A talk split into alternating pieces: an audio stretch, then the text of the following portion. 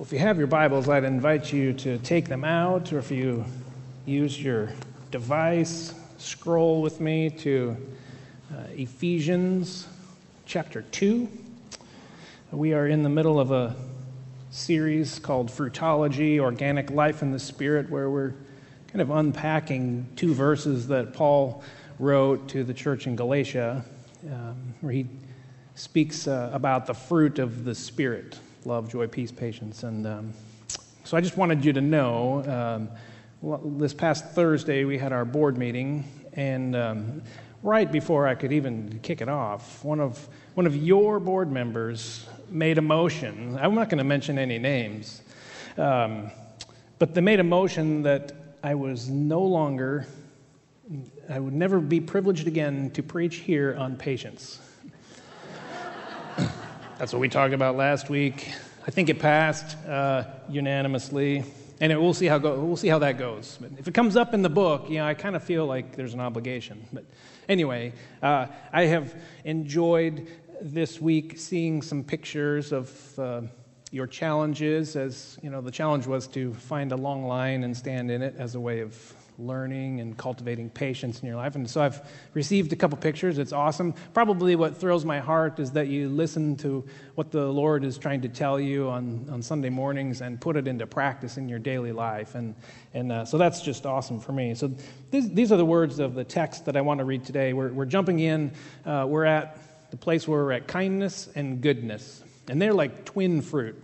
I mean, the, the Greek word is almost indistinguishable from one another, and so they're interchangeable for the most part. Um, would you stand? I'm going to read Ephesians chapter 2, verses 1 through 10, and our primary focus will, will be uh, verses 4 through 7 and, and verse 10, is really what I want to talk about today.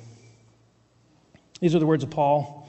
As for you, you were dead in your transgressions and sins in which you used to live when you followed the ways of this world and of the ruler of the kingdom of the air, the Spirit who is now at work in those who are disobedient.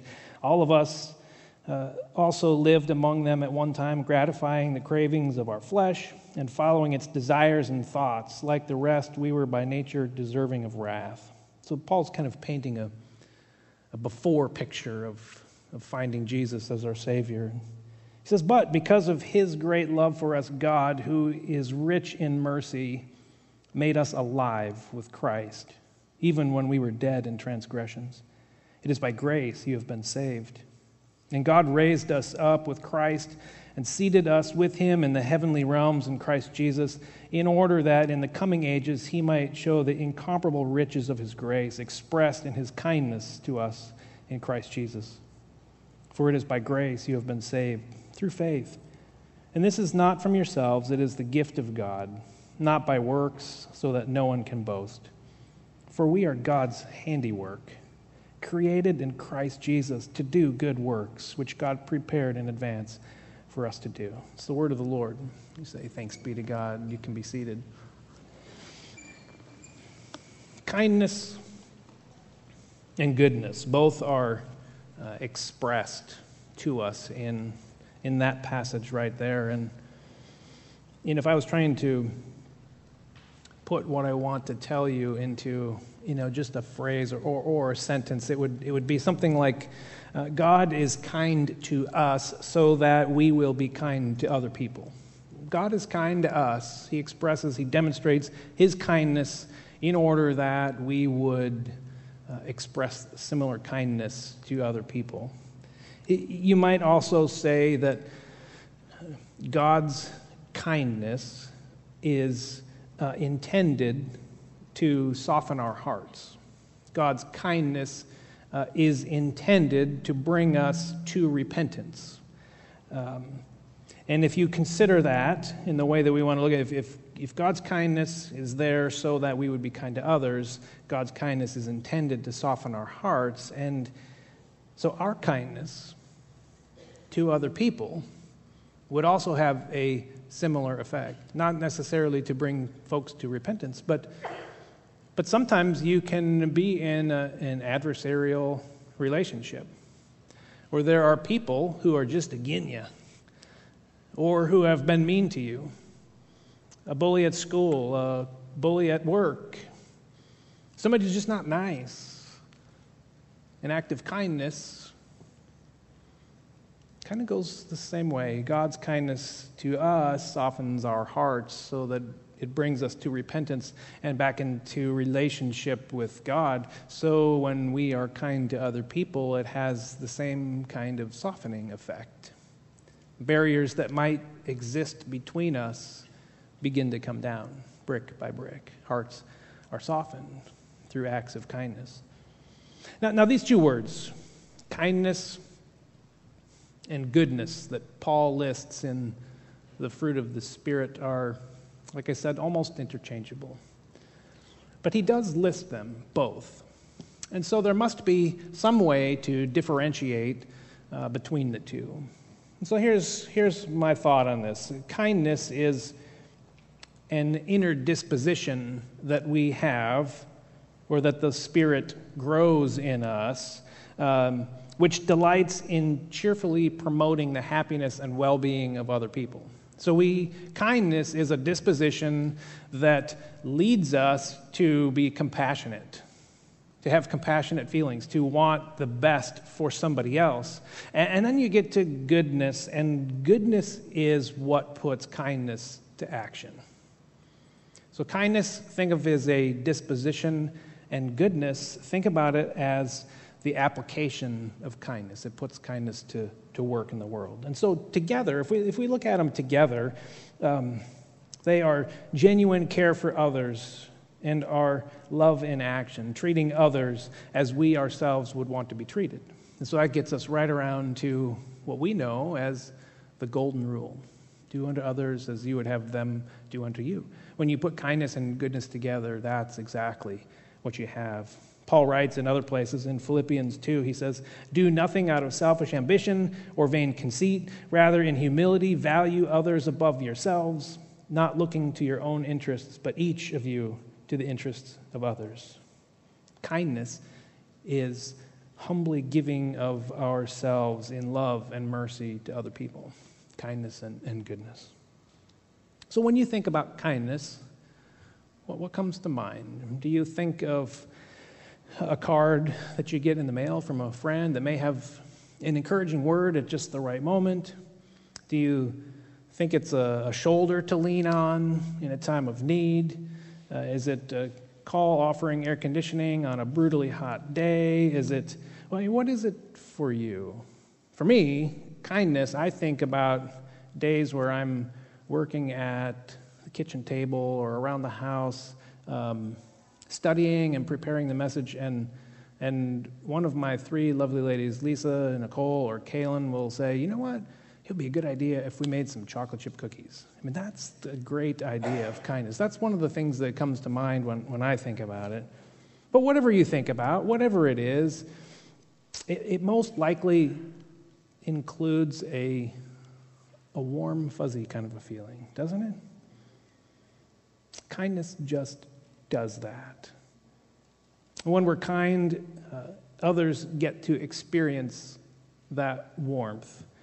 And whether they realize it or not, they're, they're experiencing some of God's character through you. And so, God demonstrates kindness to us. And you know, that's kind of the middle section of our text, verses 4 through 7. God demonstrating his kindness to us in the person of his son, Jesus Christ. And so, as a way to illustrate those verses, I, I, like finding ways to illustrate Scripture with other Scriptures. And so, there's some teachings of Jesus that I want to touch on this morning. And one, one story, when we're talking about God's kindness to us, is, is found in, in Matthew chapter 20, verses uh, 1 through 16. And it kind of gives us this distinct picture of the kindness of God. And you know this story, you, have heard it before. I've preached on the, this text uh, before. It tells the story of this employer, this, this guy who's looking for help in his vineyard. And so he goes down to the unemployment office at you know the crack of dawn, and he's he's got to find workers for the day. So you know, he shows up there and he's like, You, you, you, and you, um, would you work in my vineyard today? Well, sure, we're looking for work. He's like, Okay, I, I will pay you this. Takes him off, gets him to work. Well, about 9 o'clock in the morning, he, he, he looks at around and he's like, Wow, there's so much work. There's, these guys aren't going to get done. And so he goes back to the unemployment office, hires some more people, puts them to work. Well, noon, he goes back. He's like, we got to get this job done today. So he goes and gets more workers. And he has several times, I think five times in the text, the guy goes back to the unemployment office, gets workers all the way up until like an hour before quitting time. So at the end of the day comes as, as the light is fading and the day is ending, he, he lines everybody up and, and he's going to distribute the paychecks for the day. So he goes to those who were there the whole day. I mean, it was like a hot day. And they worked hard. He, he gives them the wage that they had agreed upon. Goes to the next group, gives them the same amount. Then the next group, same amount, full day's wage. Gets all the way down to the end of the line. And by now, I think there's probably a little bit of a murmur grumble. And murmur is not the right word, grumble. Well, it's not fair. Gets to the, the, the folks who have only worked an hour, he pays them a full day's wage. And then somebody just blurts out, Well, hey, that is not fair. It's not fair. We've been working all day long. We've done the bulk of the work, and those yahoos there, they've only, they only put in an hour, and all they did is they just came in and, you know, just swept up here and swept up there. We did all the hard work, and it's not fair that you would pay them the same amount. And the employer, he says, well, wait a second. Didn't we agree at the beginning of the day that I would pay you this amount for a day's work? Yeah. And am I not allowed to be generous to whom I want to be generous? Isn't it not, you know, my decision and my right to be able to be generous with what I have? Well, we don't really get a response from those workers, but what we, what we do get is this picture of unexpected, radical generosity that's crazy to most people when you think about it. It's just not right. But that, that's what God's goodness looks like to you and I. When you think about the kindness that we have received from God, the goodness that He has lavished upon us in sending Jesus to pay the price for our sins, which, you know, there's no way that we deserve death and we have the opportunity to get life. That's what God's goodness looks like. The Bible tells us a lot about who God is, cover to cover. We hear things like 1 Chronicles 16 give thanks to the Lord, for he is good. And the psalmist writes in a couple places Taste and see that the Lord is good. Enter his gates with thanksgiving, enter his courts with praise. Give thanks to him and praise his name. Why? For the Lord is good, and his love is eternal, and his faithfulness endures for all generations. You know, I remember when Moses was he was wanting to know more about God, and he pleaded with God uh, to show him some of his glory.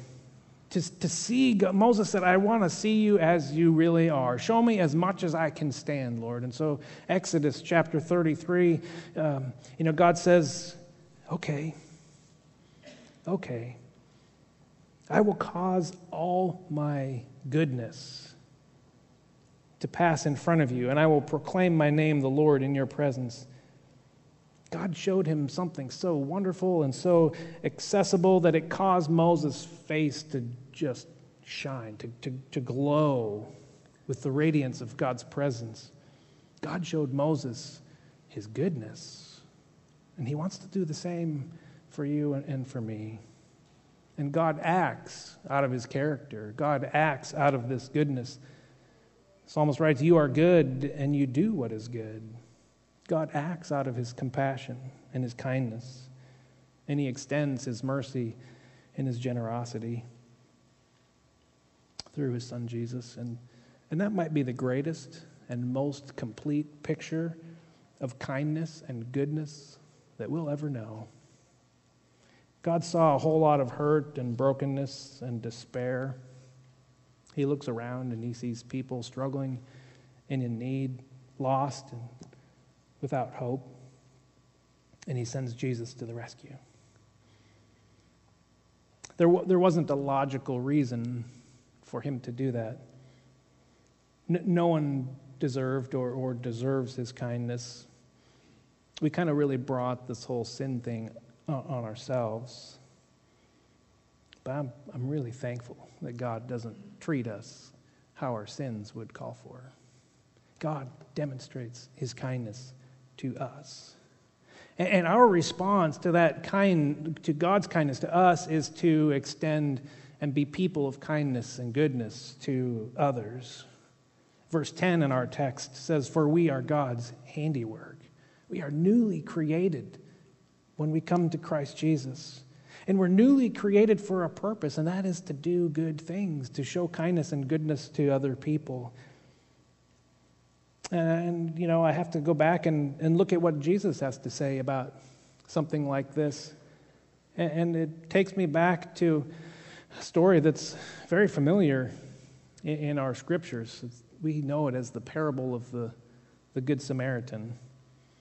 And it's found in Luke chapter 10 and verse 25 and following. And and the picture that I get um, is this there's this guy, expert in the law. So I think he already knows the answer to the question. He's trying to justify himself. So he goes up to Jesus and he says, What good thing, what goodness, what kindness must I show? What goodness must, what good thing must I do to inherit eternal life? How do I get saved, Jesus? How do I experience all of this teaching that's going on? And you're talking to us about the kingdom of heaven. How do I, how do I get in on that? What good thing must I do? And Jesus says, Hey, well, what's written in the law? What do you know about this? And, and the, the man answered, Love the Lord your God with all your heart, and with all of your soul, and with all of your strength, and with all of your mind and love your neighbor as yourself. He even put the tagline on there, and love your neighbor as yourself. And Jesus says, hey, that's a great answer. Do this, and you'll live. Well, apparently that wasn't a good enough response. He knows the law, he knows what's required, and yet he wants to test it a little bit further. He wants to justify himself, he wants to find some wiggle room, I think and he says, Who is my neighbor? In other words, who deserves my goodness? Who deserves my kindness? And Jesus, he tells the famous story that we know, parable of the Good Samaritan. Uh, it's about this guy who was attacked. He was traveling from Jerusalem down to Jericho. And uh, we just learned that he was robbed, he was beaten, he was left for dead, laying there in the ditch. And, and Jesus talks about three people who come upon this, this guy left for dead. And, and the first is, is a priest. And you'd think a priest, you know, would be a compassionate soul, but the priest wasn't really worried about the guy in the ditch as much as protecting himself. And so he sees the guy there and, and he comes, he walks across the street and passes by. And then Jesus says there, there was a Levite that also came upon, also a person who, who probably should have responded, but he was worried about himself too, and so he comes over here and he passes by on the, the other side of the road. See, these first two guys, they, they looked at the situation and wondered and, and worried about what would happen to them if they intervened. But the third person, the Samaritan, looked at the situation and wondered what would happen to this one if he did not intervene. And so a Samaritan in these parts would be hated, he would be an enemy. If the Samaritan was the one that was laying to die in the ditch, most everybody would pass by. Many would probably spit on him on their way by. That's how much a Samaritan would have been hated in these parts. And you have to, you have to feel the weight of that tension between the Jews and the Samaritans. They hated each other. So if the Samaritan was in the ditch, he's going to die. Yet, out of his kindness, out of the the compassion. Jesus says he felt compassion in his soul. And out of his compassion, he was moved to goodness. I have to do something good. I need to care for this person. And so we learned that, that he helped this man, bandaged his wounds, took him to an inn, paid for his expenses, even offered to say, if, if you incur even more expenses, I'll be back through these parts on another day and, and I will settle up with you. That's the picture that Jesus paints to this expert in the law who wants to know what good thing, what kindness he must show, and who he must show it to. And Jesus says, um, which of these three showed kindness? Which of these three was a good neighbor? And, and of course, it's an obvious answer. And the man says, Well, the one who showed mercy and kindness. And, and Jesus just looks, I mean, this was probably a laser beam kind of look. Go and do likewise. Wow.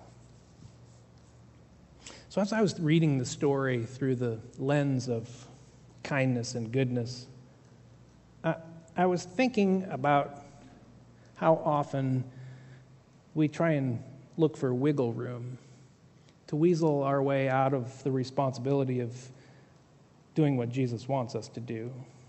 And you know what? When we try and figure out ways to avoid being kind, we kind of stifle and stunt the growth of the fruit of the Spirit that Paul is talking to us about you know, when we judge other people and, and you know, to try and figure out whether or not they are worthy of, of receiving our compassion and help, when, when we count the cost of, you know, how much it's going to cost us financially, when we start to worry about, well, if I help them, I don't know if I'm going to have enough for me.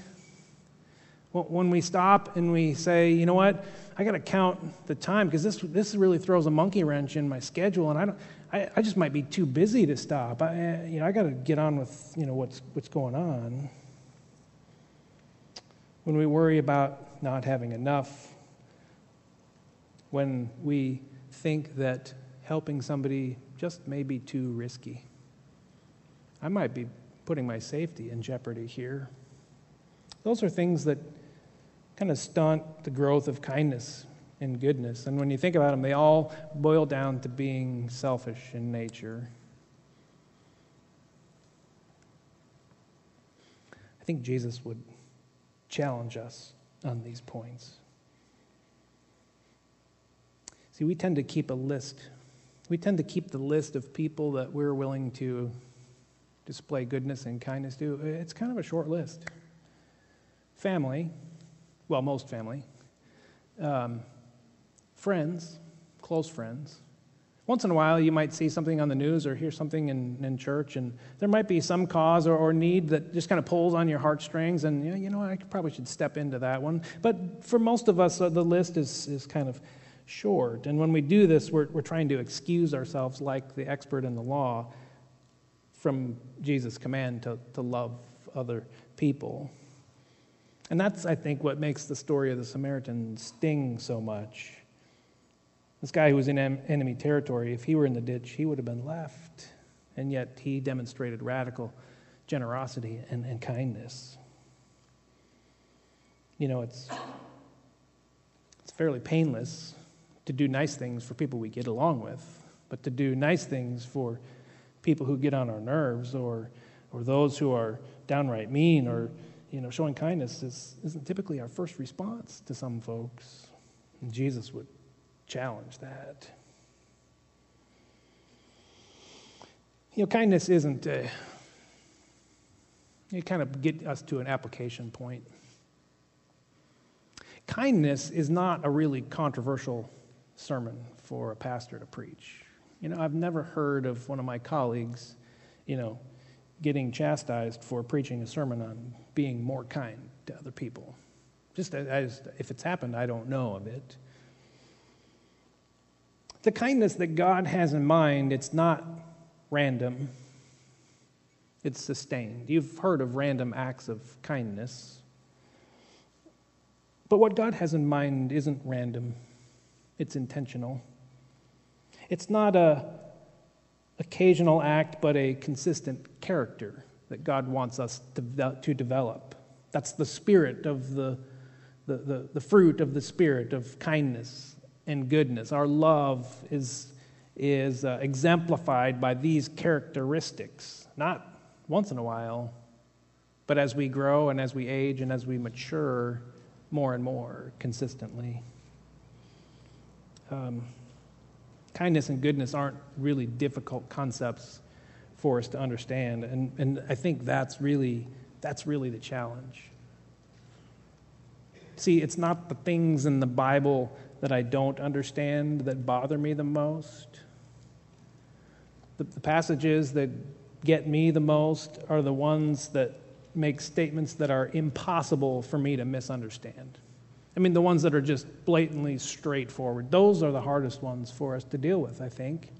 They bother us the most because we can't wiggle out of them. Consistently practicing kindness and goodness is the key.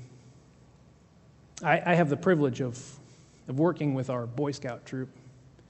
And as boys enter into uh, the Boy Scout troop, uh, to achieve their first rank of tenderfoot, they have to, uh, they're, they're required to learn and memorize the Scout oath, the Scout motto, and there's this thing called the Scout slogan, which is do a good turn daily.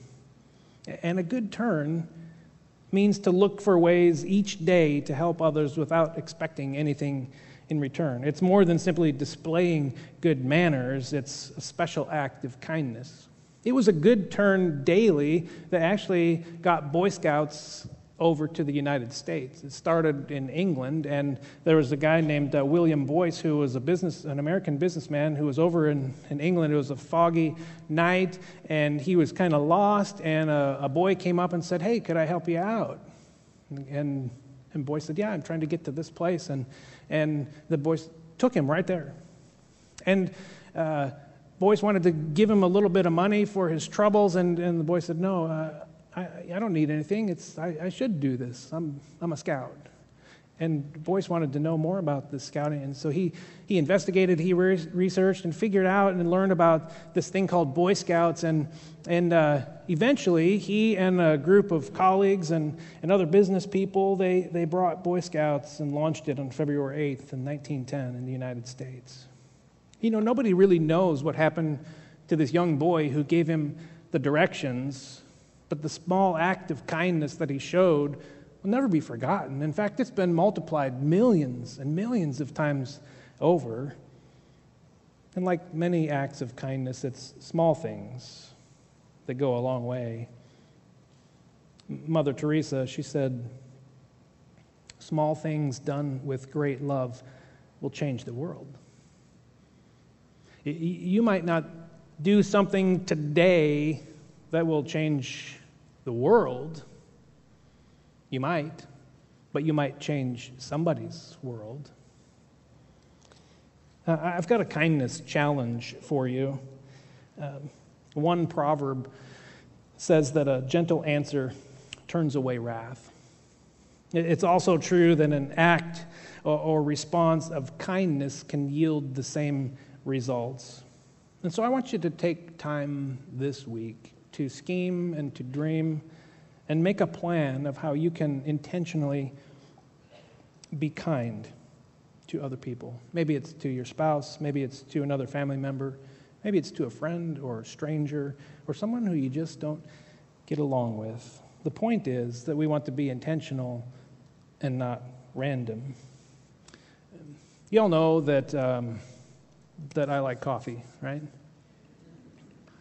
A couple times a week, uh, I take the Dutch March, as I've named it, and that is uh, a walk from my office around the corner over to Dutch Bros. And it's kind of fun because I've gotten to know the employees over the last uh, couple years. And, and um, when, when you go to Dutch Bros, they give you these little cards like this. And so every purchase, you get a little stamp. And when you fill up the card, you know their incentive programs. You, you, get, you buy 10, you get one free. Well, I'm like the simplest coffee order in the world. I get a small quad Americano. It's like two bucks.